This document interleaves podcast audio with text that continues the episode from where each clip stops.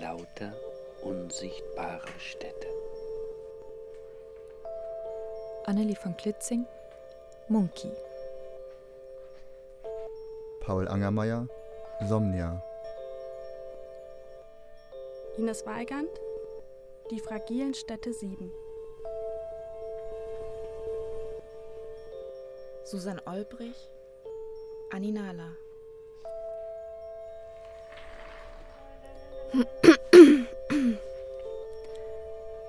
Vitalia Safronova, Nox, Lux, Robin Thiesmeier, Hofu, Fuho. Gina Merz, Donna. Mhm. Mascha Kustikova, Worodit. Ines Weigand, Die fragilen Städte 6. Annelie von Klitzing, Visoscha. Gina Merz, Transparencia. Annelie von Klitzing, New New Pufu. Vitalia Safronova, 618. Susan Olbrich, Jubeljö. Paul Angermeier, Rasner.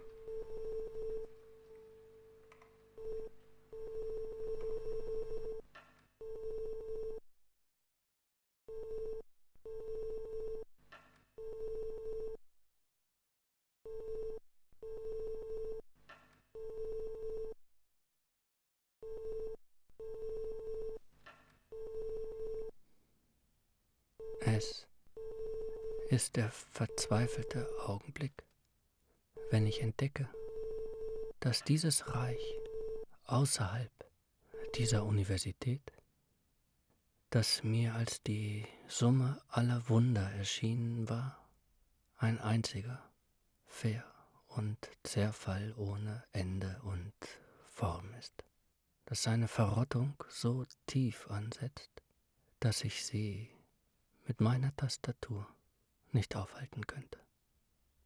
Nur in den Berichten der Studierenden von dort draußen, vom Unterwegssein, vermag ich durch ihre Sätze und Bilder hindurch das Filigran eines Musters zu erkennen, ein Netzwerk so fein, dass es dem Biss der Termiten entgeht.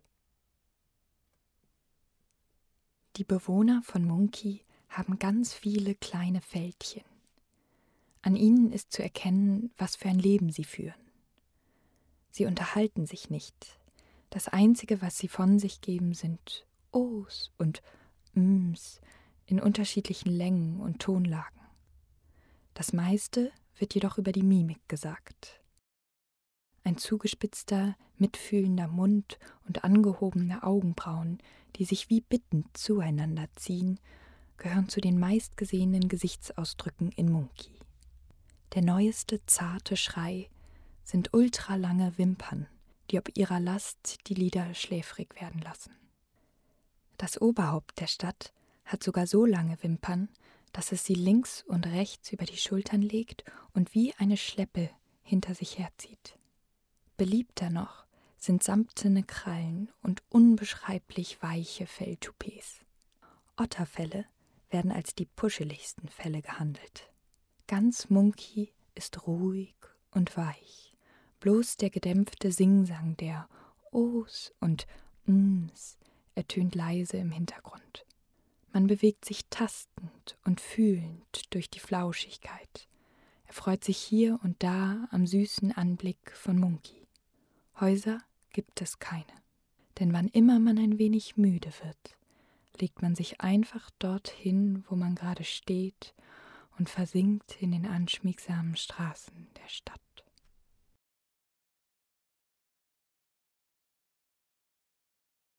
Ein Moment des erschlafften Geistes und sie verschwindet. Ein Moment des erwachten Geistes und sie wird verdrängt. Doch wandert dein Geist ziellos umher, so verschwimmen in Somnia die Zeiten. Zukünftiges scheint vergangen, Vergangenes scheint zukünftig. Gegenwärtig wird das Klingeln einer Glocke zum Marschappell der Heere und das Rascheln der Blätter zum Sturm auf hoher See. Ungreifbar wirbeln Bilder durch die Stadt Somnia und tränken die Gebilde in Töne der Erinnerungen, bis ein schwarzer Film die Stadt in Vergessenheit taucht.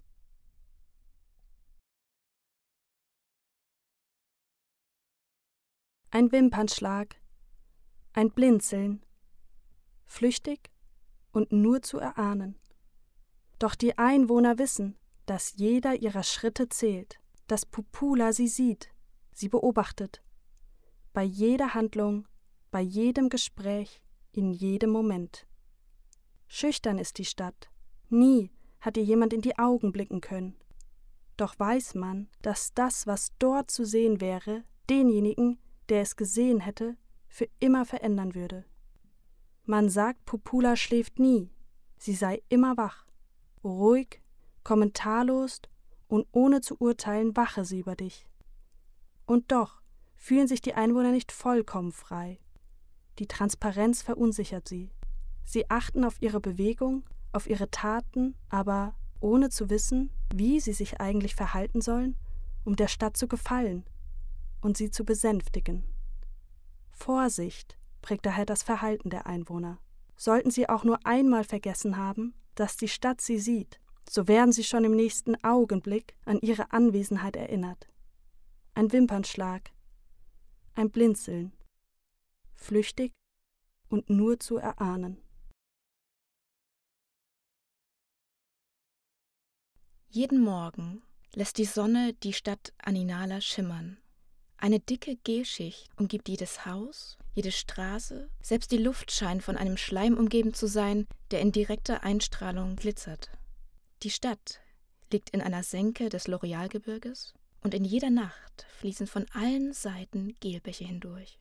Jedes Kind der Stadt lernt sehr früh, wie die Fenster mit Folie abzudichten sind, damit sich der nächtliche Schwall nicht auch in die Wohnungen ergießt.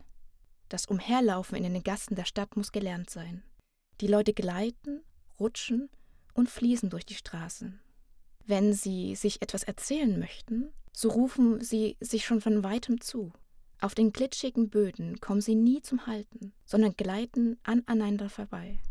An Kreuzungen halten aufgeblasene Schranken die Menschen auf. Sie lassen sich dagegen fallen und Schwimmwesten, die zur Uniform der Einwohner gehören, stellen sicher, dass die Leute sich beim Aufprallen nicht verletzen. Um in ihre Häuser zu kommen, rutschen die Menschen gegen die Luftpolster der Sackgassenwände und schlittern durch die geneigten Seiten der Wege in ihre Wohnhäuser. Woher der ganze Schleim kommt, vermag niemand zu erklären. Viele tapfere junge Frauen und Männer versuchen vergebens jedes Jahr im Mai die glitschigen Wände der Senke zu erklimmen, um die Quelle des Gels auszumachen. Mittlerweile wird dieser Akt des Versuchens als ein Volksfest gefeiert. Die Teilnehmenden, die am weitesten zum Rand der Senke gelangen, werden ebenso prämiert wie auch die schönsten Gelfrisuren der Einwohner. Es gewinnt die Frisur, die so schmierig ist, dass nicht einmal eine Fliege oder eine Feder auf ihr Halt finden können.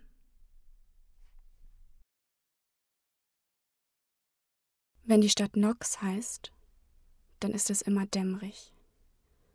Dann ist es eine Stadt der Schemen und des Ungewissen.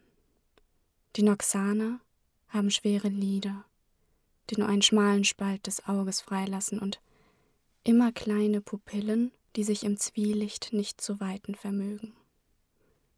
Sie leben eingeschlossen von metallenen Wänden und stehen auf einem Boden, der bebt. Durch das Beben drücken die Wände der Stadt kontinuierlich knirschend aneinander.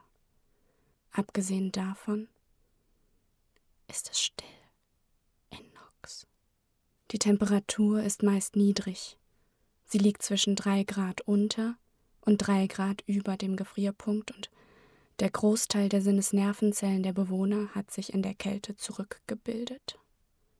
Um nicht gänzlich zu erfrieren, rücken die Noxaner in der Dämmerung nah aneinander. Doch während sie mit den Armen den eigenen Körper umschlingen, bleiben sie für jede fremde Berührung taub. Und so kommt es, dass niemand wirklich weiß, ob er nicht vielleicht der einzige Bewohner von Nox ist. Wenn die Stadt Lux heißt, besitzt sie mehrere Sonnen.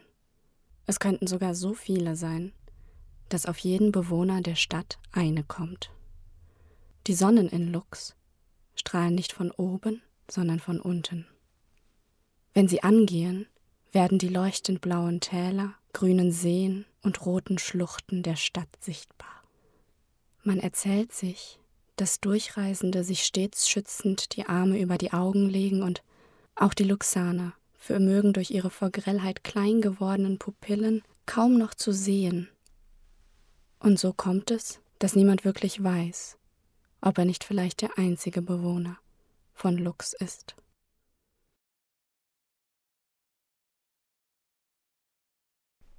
Eine Meile, bevor die Wasser des G sich nach ihrer Reise durch das Reich ins Meer ergießen, teilt sich der mächtige Strom in die Flüsse Ho und Fu. Die Stadt, die sich mit ihren mächtigen Mauern und eleganten Minaretten in der Gabelung zwischen den zwei Flussarmen erhebt, strahlt in feurigem Rot. Betritt ein Reisender die Stadt von Norden, über die reich geschmückten Brücken, die sich über die dahineilenden Wasser des Flusses Ho strecken, sollte er die Stadt bei dem Namen Ho Fu nennen. Betritt er die Stadt über die prachtvollen Brücken von Süden und wird dort von den Wachen gefragt, in welche Stadt er Einlass begehre, so sollte er um Zutritt nach Fu Ho bitten. Ansonsten werden die Tore verschlossen bleiben. Im Innern dieser Stadt aber darf ihr Name niemals genannt werden, denn sonst werden die Bewohner, die Familien des Nordteils, mit denen des Südens in Streit geraten, darüber, welchem der Flüsse der Reichtum der Stadt zu verdanken sei. Alle Clans, mit all ihren Söhnen und all ihren Töchtern und all ihren Getreuen, werden zu den Waffen greifen. Der Sandstein, aus dem die Mauern, Türme und Minarette gebaut sind, wird sich mit ihrem Blut tränken, und ihre leblosen Körper werden von den Tränen ihrer Mütter und Väter in die Weite der Weltmeere getragen.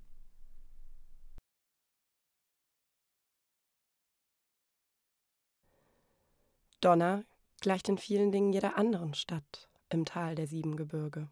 Sie hat bunte Fassaden, lange, klapprige Abflussrohre, lebendige Einwohner. Und dennoch ist ein wacher Blick gefordert, den kleinen Grundriss der etwas anderen Stadt zu finden. Das Stadttor Donners ist ein schmaler, wackeliger Aufzug, der den glücklichen Entdecker mit einem Knopfdruck in das richtige Stockwerk bringt. Das mit dem botanischen Garten, der Kunststätte, dem indischen Restaurant oder der Strandpromenade. Höhenangst und Seekrankheit lassen manche Besucher jedoch vor dem Aufenthalt in Donner zurückschrecken.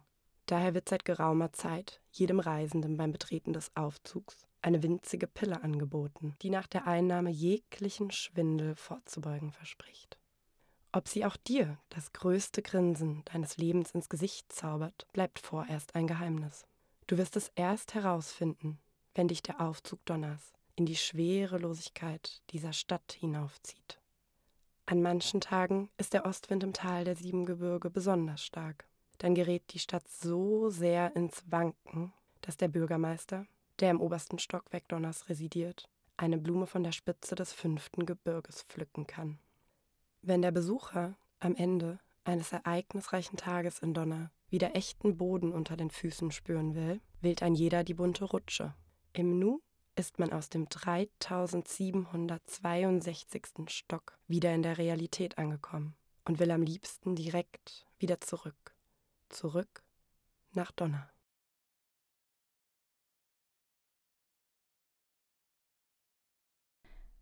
Worodet ist eine kleine Stadt, die mit ihren Maßen, mit der Höhe und der Anzahl der Türme, der Farbe und des Geruchs des Backsteins sich genau in die Erwartung einer unscheinbaren Stadt einfügt.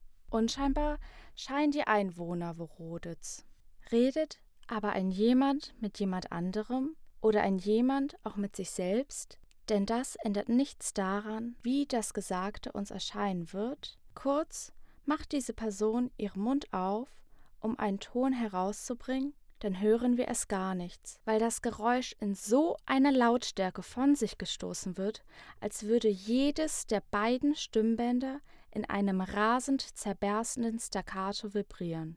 Dieser Umstand macht es uns unmöglich, in den ersten Momenten des Aufenthalts in Vorodet das Gesagte zu verstehen. Um verstehen zu können, worüber die Einwohner Vorodets reden, müssen die Ohren entweder mit den Händen oder irgendwie anders bedeckt werden, um das Dröhnen in ein Geräusch umzuwandeln. Tatsächlich wird ausschließlich der zuletzt gehörte oder gelesene Satz gesagt. Die Geräusche bestehen also aus sich endlos wiederholenden Wortwechseln. Verodet ist deswegen so unsäglich grau und beim genaueren und ungenaueren Hinblick so unsagbar durchschnittlich, weil jegliche eigenproduzierte Aussage für die Einwohner unmöglich zu sein scheint. Vielleicht würden sie eine Abweichung von dem üblich Gesagten nicht wahrnehmen können, denn es ist unbekannt, ob ihre Ohren sich der Lautstärke angepasst haben oder atrophiert sind. Fragen kann man sie ja nicht.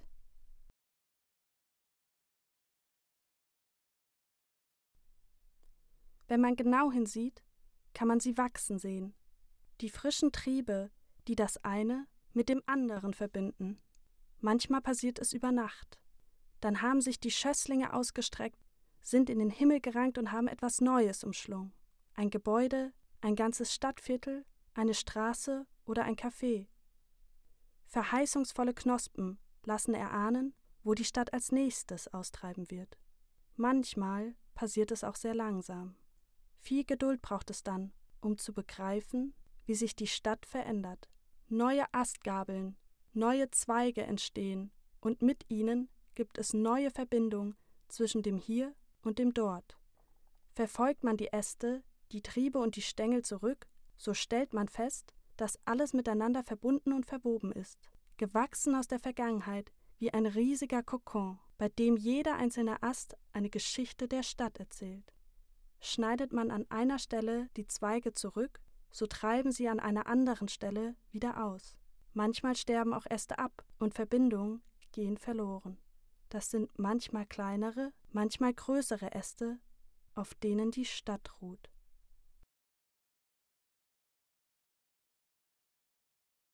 Über Transparentia erzählt man sich viele Geschichten hinter vorgehaltener Hand. Zum Beispiel diese hier. Man sagt, es könne dir passieren, dass du am frühen Morgen verschlafen unter die Dusche springst, vorsichtig das Wasser aufdrehst, die genüsslich mit dem Schwamm den Rücken einseifst und dann plötzlich, schlagartig verschwinden die Wände deines Bades, als wäre die Außenwand des Hauses abgetrennt und du duschst splitterfasernackt im Freien auf den Straßen Transparentias.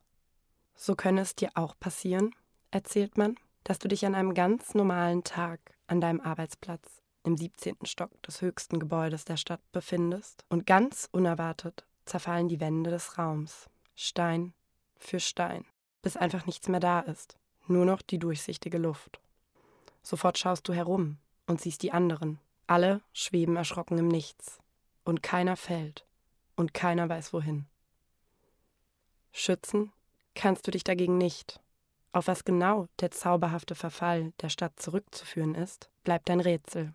Man flüstert sich, es seien die kleinen Geheimnisse der Bewohner, die das Leben in Transparentia immer gläserner erscheinen lassen. Und auch bei dem anständigsten Bewohner Transparentias verpufft still und heimlich ein kleiner erster Ziegelstein. Große flache Arme, ähnlich wie die von Windrädern, drehen sich in einer affenartigen Geschwindigkeit um die zylinderförmige Stadt und nehmen jeden mit, der nicht den richtigen Moment abwartet und in Lichtgeschwindigkeit durch die rotierenden Arme hindurchhüpft. Wer sich das nicht traut, kann es mit Ein-Personentaxen oder Hubschraubern versuchen. Die sind jedoch schon Jahre im Voraus ausgebucht. New, new, wie die coolen Kids es nennen, ist Hype und fresh. Es ist die Urban High Vulture, die die Augen der Kids leuchten lässt. Babys, die heute in New New Pufu geboren werden, sind sogenannte Neutrals. Wenn sie die Stadt verlassen oder betreten wollen, ist es für sie ein leichtes, in Lichtgeschwindigkeit von Propellerarm zu Propellerarm zu springen oder sogar auf einem der Arme zu verweilen, ohne hinunterzurutschen. Ungeübte, die sich überschätzt haben, kleben an den scheinbar immer schneller werdenden Armen, grün im Gesicht, Angstschweiß auf der Stirn. Der Rettungsdienst ist 24-7 unterwegs. Von außen fragt sich der ein oder andere, wo da genau der Reiz liegt, ob dieser neue Stil nicht etwas überbewertet wird und ob man diese Stadt wirklich besucht haben muss. Innen jedoch ist es angenehm kühl, graublau. Alles sieht gleich aus, alle tragen ein ähnliches Kleid. Man fühlt sich elitär und ist stolz darauf, zu den wenigen zu gehören, die es in die kleine Mitte geschafft haben, die genügend Talent und Selbstbewusstsein besaßen, den Sprung zu wagen.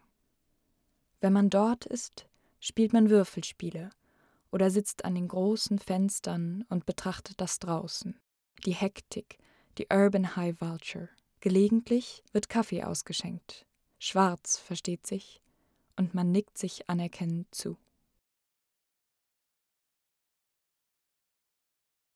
Dem unwissenden Besucher erscheint 618 als schmucklose Stadt. Von außen durch ein rotmetallenes Stadttor abgeschirmt, wird erst dahinter der üppige Reichtum ihrer Bewohner sichtbar. In 618 besitzt jeder ein samtenes Sofa, ein altes Gemälde, einen Esstisch, einen Schreibtisch, eine Kaffeekapselmaschine, eine Stehlampe, ungetragene Kleidungsstücke, die Trendfarben von 2008, 2013, 2014 und 2017, zwei bis drei Toaster, eine Deckenleuchte, die zumeist auf dem Boden liegt, und noch etwa 496 Gegenstände mehr. In 618 haben die Bewohner mehrmals jährlich zum ersten Mal Sex auf dem neuen Samtsofa. Sie probieren ihre neue Kaffeekapselmaschine aus. Sie betrachten zum ersten Mal ihr altes Gemälde. Sie schließen die Deckenleuchte noch nicht an. Sie betrachten zum ersten Mal ihr altes Gemälde. Die neue Hose ziehen sie gestern an. 618 ist vollgestellt von seinen Bewohnern. Nur die Bewohner selbst sind nie da. Sie vergessen ihre Erinnerungen, die sie so gewissenhaft aufbewahren. Sie betrachten zum ersten Mal ihr altes Gemälde. In Jubilieu regnet es nie. Es gibt keine Gewitter, keine Stürme, keine Winter. Immerzu sind es genau 20 Grad und die Sonne scheint gleichbleibend. Keine Wand der Stadt ist durch Wetter gezeichnet. Jeder Straßenzug sieht anders aus und dennoch erinnern einzelne Elemente an einen gemeinsamen Ursprung. Die Stadt ist mit einer konstanten Ordnung durchzogen. Wenn Staubpartikel in der Luft tanzen, scheren Putzkolonnen aus. Wird etwas fallen gelassen, ist immer gleich jemand mit einem Kehrblech zur Stelle. Die Böden sind so rein, dass Kinder auf ihnen spielen, umherkriechen und von ihnen essen können. Die Menschen, die hier leben, kennen sich. Sie sprechen miteinander, feiern, weinen, essen zusammen und winken sich gute Nacht. In Jubilieu ist nämlich das Innere der Häuser nach außen gestülpt und das Außen ist im Kern der Bauten. Will der Postbote einen Brief einwerfen, muss er erst durch das gesamte Haus gehen um an den Briefkasten zu gelangen. Sehnst du dich nach Wärme, so wirst du sie in Rasena nicht finden. Grau liegt die rechtwinklige Stadt in einem kleinen Tal, ohne Rauchschwaden über den Kaminen. Metallische Möbel zieren die Wohnzimmer der quadratischen Häuser.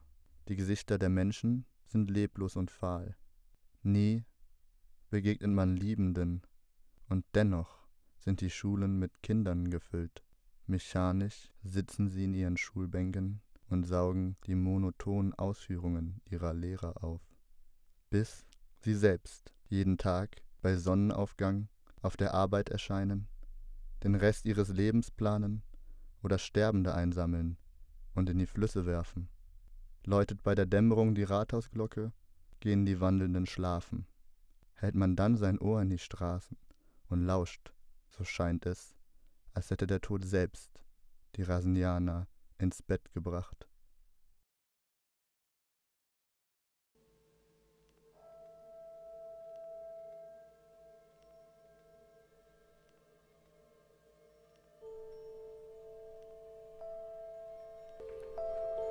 Annelie von Klitzing, Monkey. Paul Angermeier, Somnia. Ines Weigand, Die fragilen Städte 7.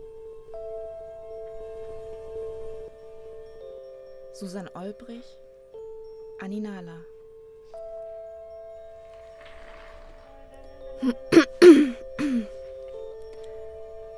Vitalia Safronova, Nox, Lux, Robin Thiesmeier, Ho Fu, Fu Ho.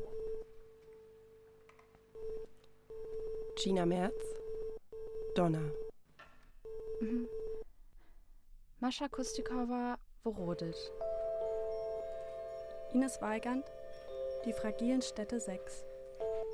Annelie von Klitzing, Visoscha. Gina Merz, Transparencia. Annelie von Klitzing, New New Pufu. Vitalia Safronova, 618. Susan Olbrich, Jubeljö. Paul Angermeier, Rasena.